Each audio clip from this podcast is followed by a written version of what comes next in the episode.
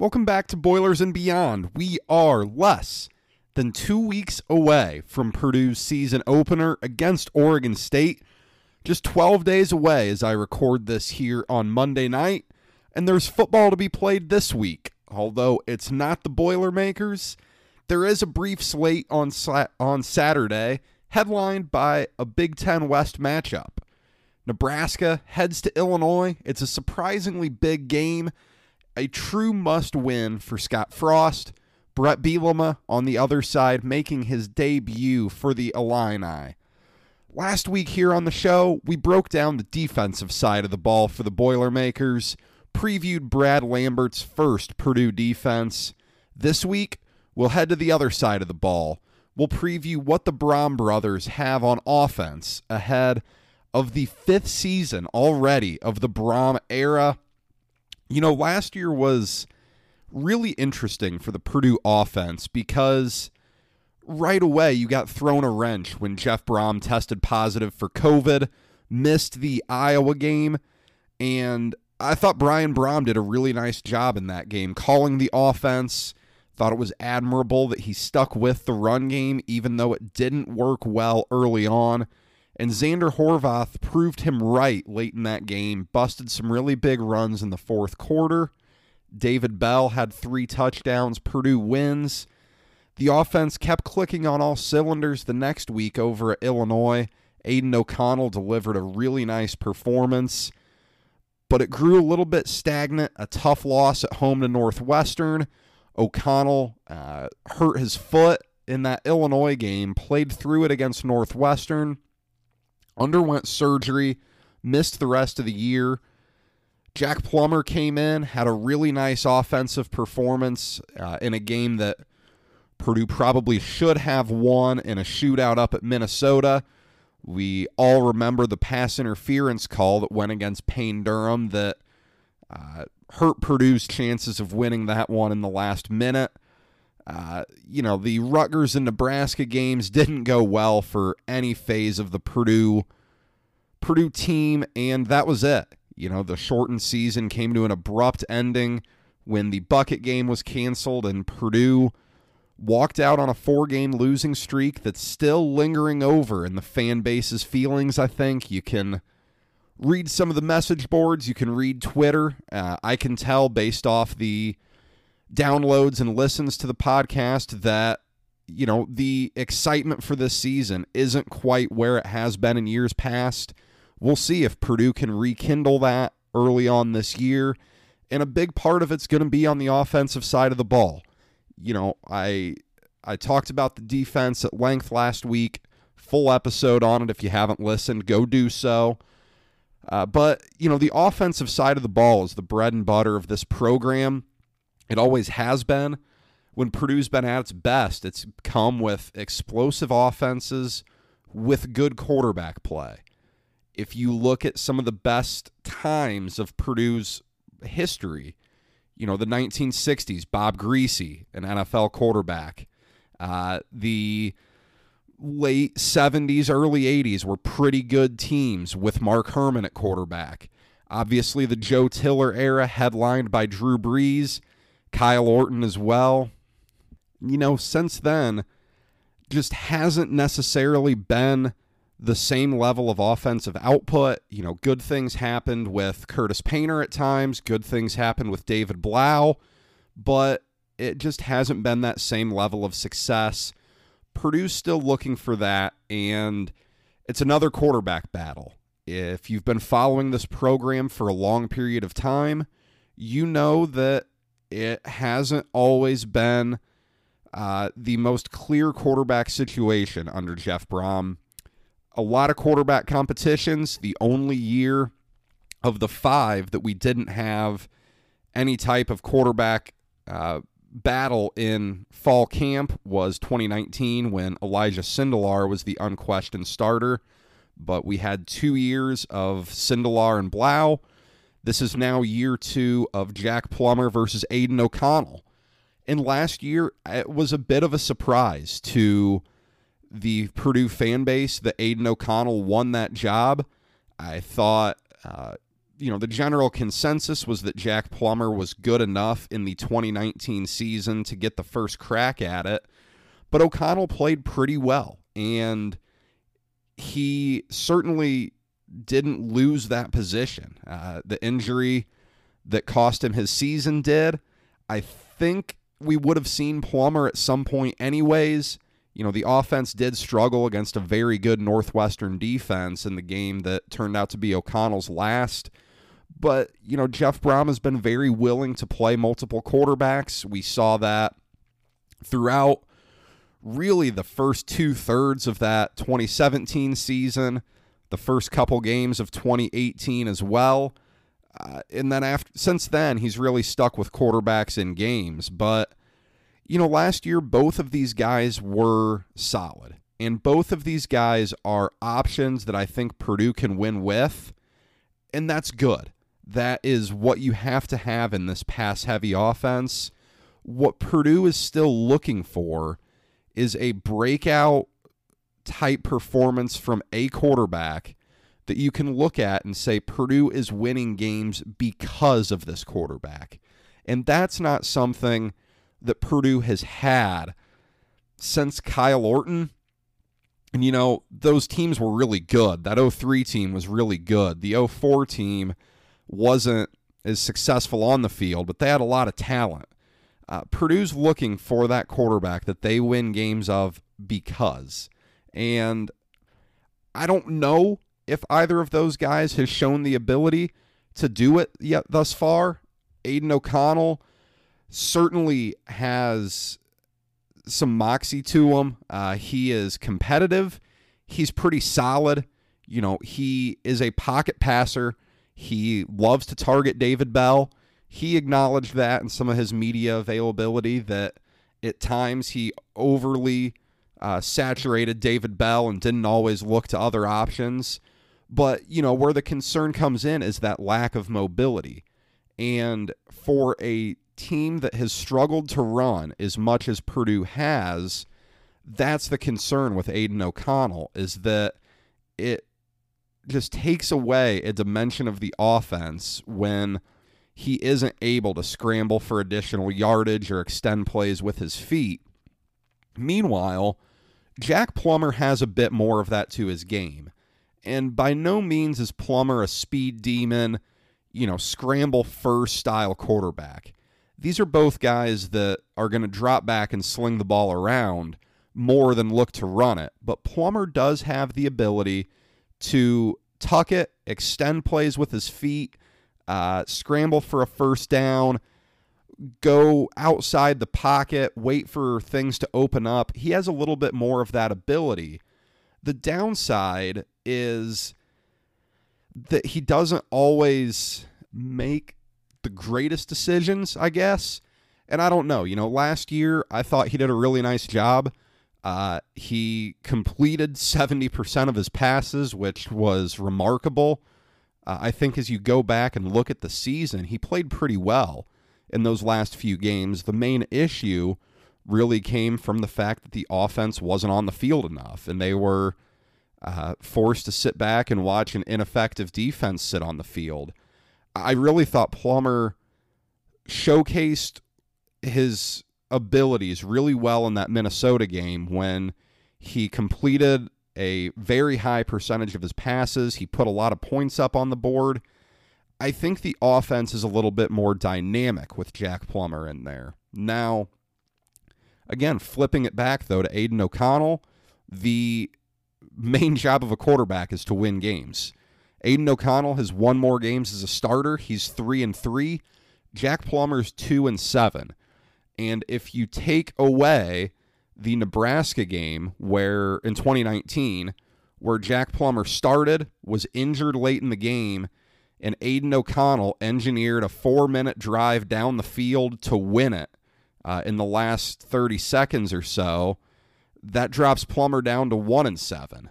Uh, you know, and I don't know that it's fair to solely say that the reason those games went the way they did was because of the quarterback play. You can look at last season and completely throw that notion out the window for the three games Jack Plummer started. But it is an interesting point to look at. I personally lean with Jack Plummer here. Uh, I don't know that I'd be surprised by either one, and I certainly, certainly don't know that I'd be surprised to see both of them in the Oregon State game, especially if that offense struggles a little bit as they come out of the gate. Uh, Jeff Brohm knows that's a big game. He's going to do what it, whatever it takes to win that game. You look at the rest of that quarterback room, though. Austin Burton is still there, the graduate transfer from UCLA who did not play last year, had a uphill battle to say the least, coming into a new system during COVID when the Big Ten, uh, you know, shut the season down, brought the season back. Not the best situation to try to learn an offense in. Is he a threat this year? You know, I don't know. Uh, he is certainly the most mobile of all the quarterbacks, but he has the least amount of game film. Just one career start, a loss against Oregon State, ironically enough, when he was at UCLA. Um, I'd be surprised if we saw him early this year. Now, if things go downhill quick, I think anything's in play. Uh, I have no reason to think that we can't see Austin Burton. I would be surprised if we got all the way down to Michael Alaimo on the depth chart, the redshirt freshman from out in New Jersey.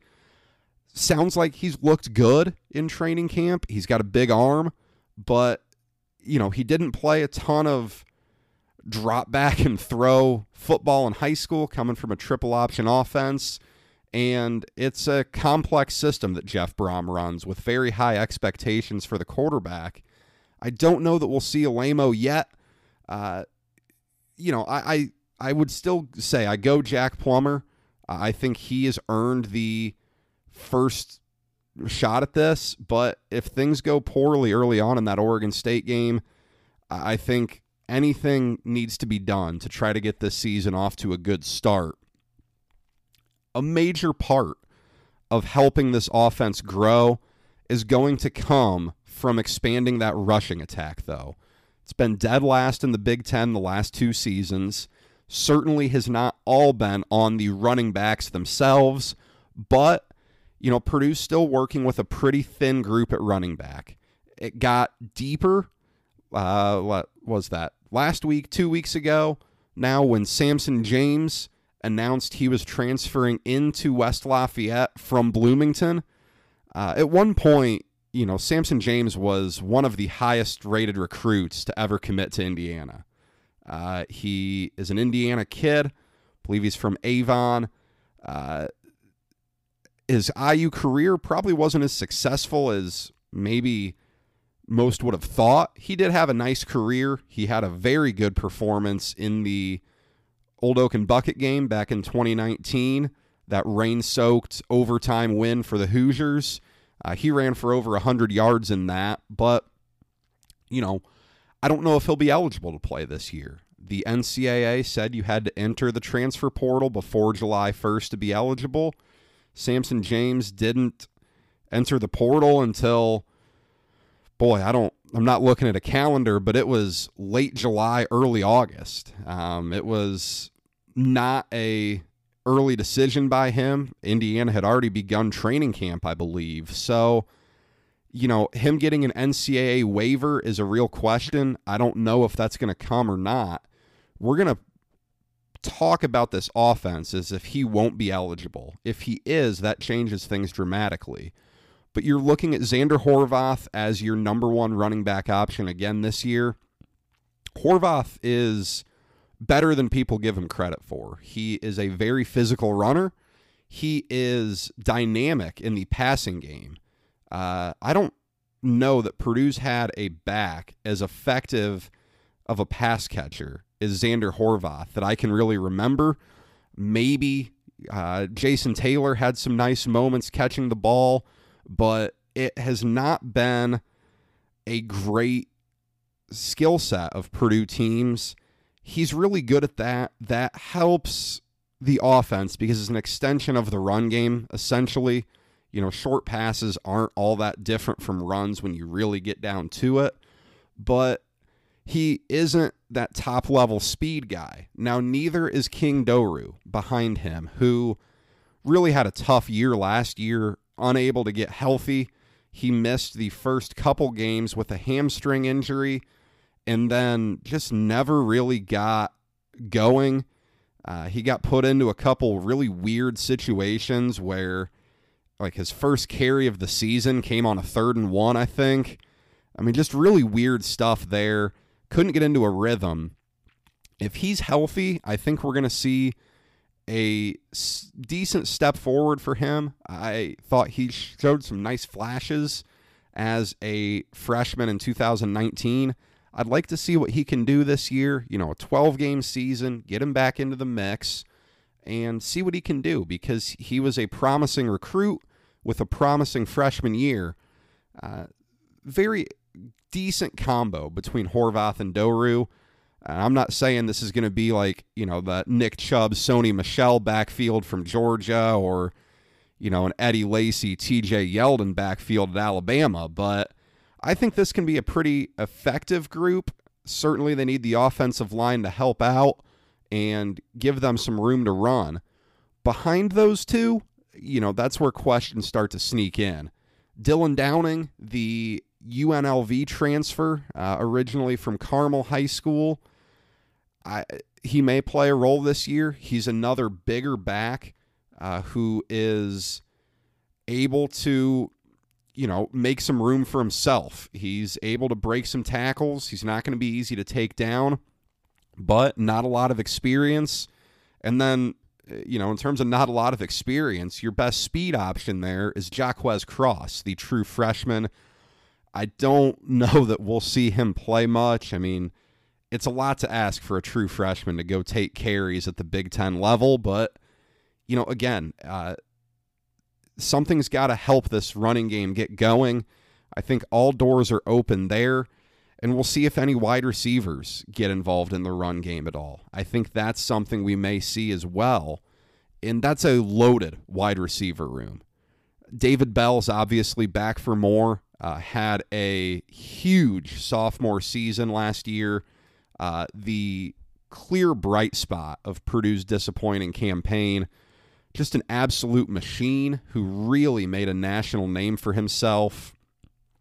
And what was nice about that is that he was able to do that while we still got to see some impressive play from Milton Wright.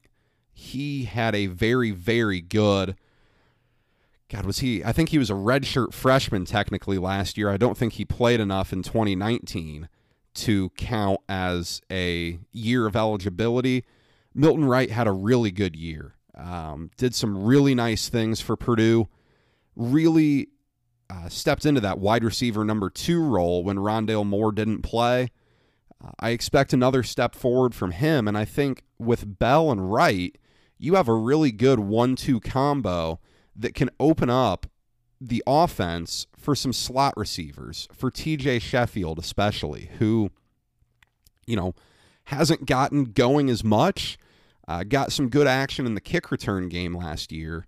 He probably would have gotten more involved, but you know those first three games that Rondale Moore didn't play in, Purdue had Amad Anderson playing that slot role, and then Amad Anderson announced that he was transferring uh, but Rondale Moore had already come back, and you know you weren't taking Rondale Moore out of a lineup ever. TJ Sheffield should slide in there. He has plenty of promise. Uh, he was a very highly rated player coming in. Heard good things about him. He'll get some action there, and you can never count out Jackson Anthrop, the sixth year senior who is just the definition of a rock solid receiver. Uh, he does everything fundamentally well. He's got good hands. Uh, he's you know made some big plays and he's played a lot of football. I mean, in Jeff Brohm's first offense in 2017, Jackson Anthrop had the most receptions on the team. He is still a guy who, you know, sure, he isn't top end speed, but he plays an effective role. You're going to see him on the field this year, and he's going to do some positive things. Now, a couple of names that have really stood out in fall camp from what I've gathered Broc Thompson and Mershawn Rice. Thompson, the Indianapolis native who transferred back home from Marshall, uh, has some personal things going on back home that made him want to be closer to the Indianapolis area. Coming in and is really going to be a good addition, I think. Uh, he is experienced. He is very reliable, supposed to have very good hands, and he's played a lot of football. That is something that's really big for this room because you have so many youngsters like Mershawn Rice, who has always had great physical ability, but has never been healthy at Purdue. This year, sounds like he's healthy. Sounds like he's really poised to break out and make a name for himself. And if we're talking about a you know, number four, number five receiver really turning heads in camp, that's a pretty good sign that this receiving attack is poised to continue to be really strong for Purdue. And that's not even mentioning some of these talented youngsters. We'll rattle off some names here.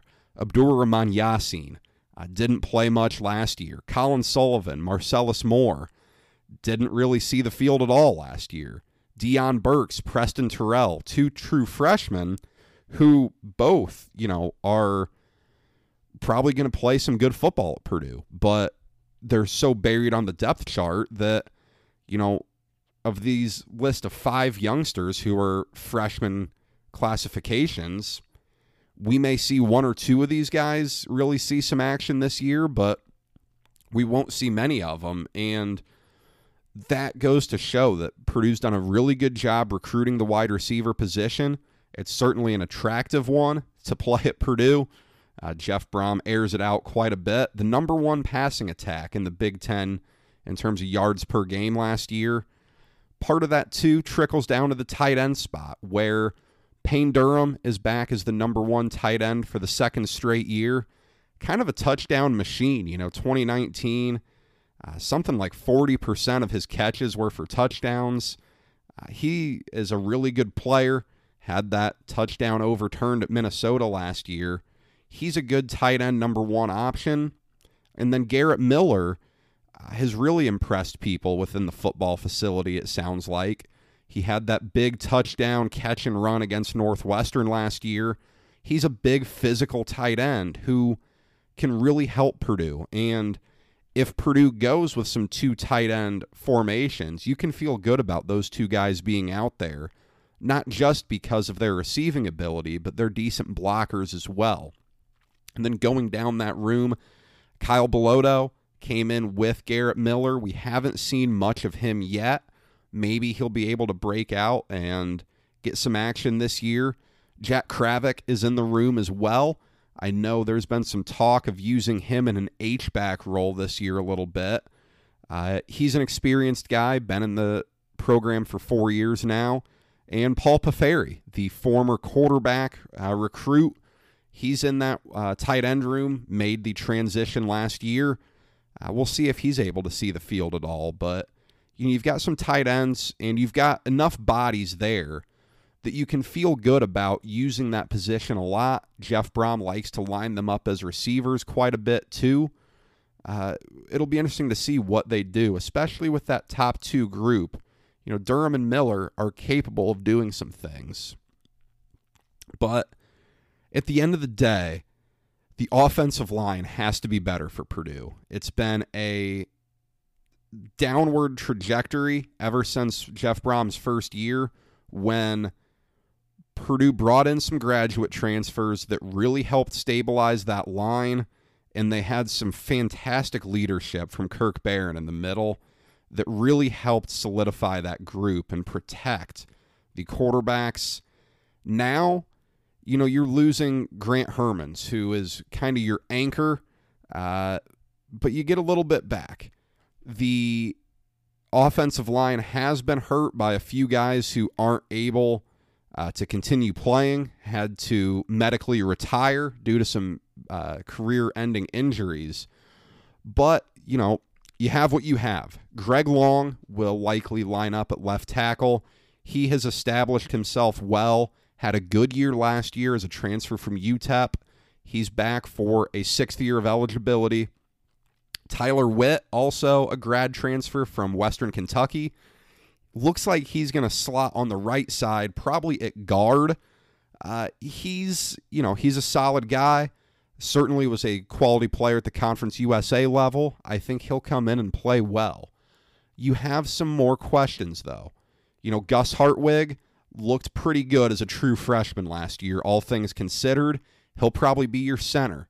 Eric Miller, Spencer Holstege, those are guys who are going to slot in at tackle and guard who have some experience in the system, could be very good pieces. Dave Monnett, same way. Uh, he's been in the system for a while. Hope to see him contribute a little bit. And then Cam Craig, the redshirt freshman who had great things said about him last year before getting hurt in the Iowa game. He's going to play a role. Outside of those seven, it's a pretty thin group. A lot of freshmen you're looking at, a lot of, not even a lot of, a few older guys who are not tested at all in gameplay. Uh, if this group can stay healthy, I think you can feel all right about it. I'm not going to say you can feel great about it, but I think you can feel decent about this group at the top five to top seven. If injuries start to sneak in, it's a real concern, and it's really something that Purdue is going to have to keep developing. And it's tough to develop the offensive line when you aren't able to land the high level four star talent regularly. And when you're a program like Purdue, it's really hard to. Those guys go to the big schools and the big schools only. Uh, you know, you just have to keep hitting the graduate transfer portal hard. That's going to be huge for Purdue. And keep seeing what you can do. You got to keep throwing things at the wall and hope they stick with this offensive line because it's such a big part of an offense. And under Jeff Brohm, Purdue needs the offense to be good. That's why this is such a big year. Back to back disappointing seasons have, as I mentioned in the open, not left the fan base in the best spot. This is a big year. You need to excite people. That needs to start right away under the lights, week one, Oregon State at home. I think you're going to get a good crowd. I think people are ready to get back into Ross-Ade. You need to find a way to run the ball effectively.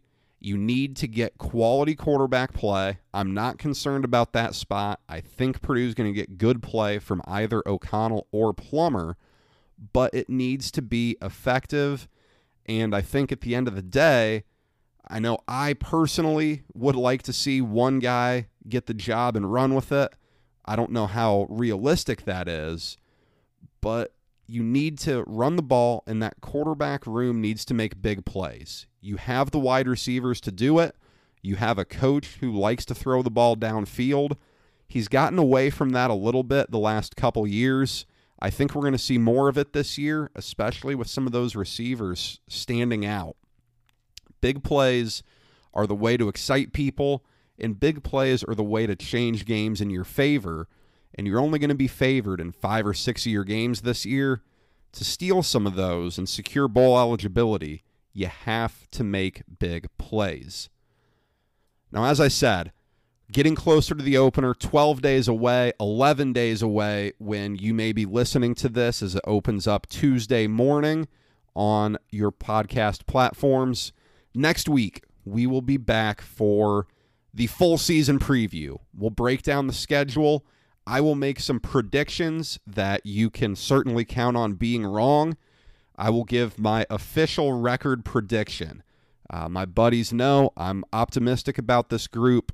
How optimistic? We'll find out next week. And I will preview the week one matchup between Purdue and Oregon State. That's all I have for you today, though. Come back next week, get all that information, uh, listen to all my hot takes. If you have some predictions you want to throw my way, please do. Tweet me at Boilers Beyond. Give me a follow there. We'll be coming to you with high quality content all season long. I'm pumped up. It's a normal football season. Last year never felt right, even when the Big Ten got playing again and you know, Saturdays were fairly full. It just never felt right. Now we're back. Fans in Ross-Ade, fans in every stadium. Hopefully, there's some good football to be played this weekend. That Nebraska Illinois game, it's interesting. Uh, you know, I know I'll be tuning in. I'm sure a lot of you will as well. But until next time, enjoy some of that football. We're only two weeks away from the Boilers being back. See you next week, folks.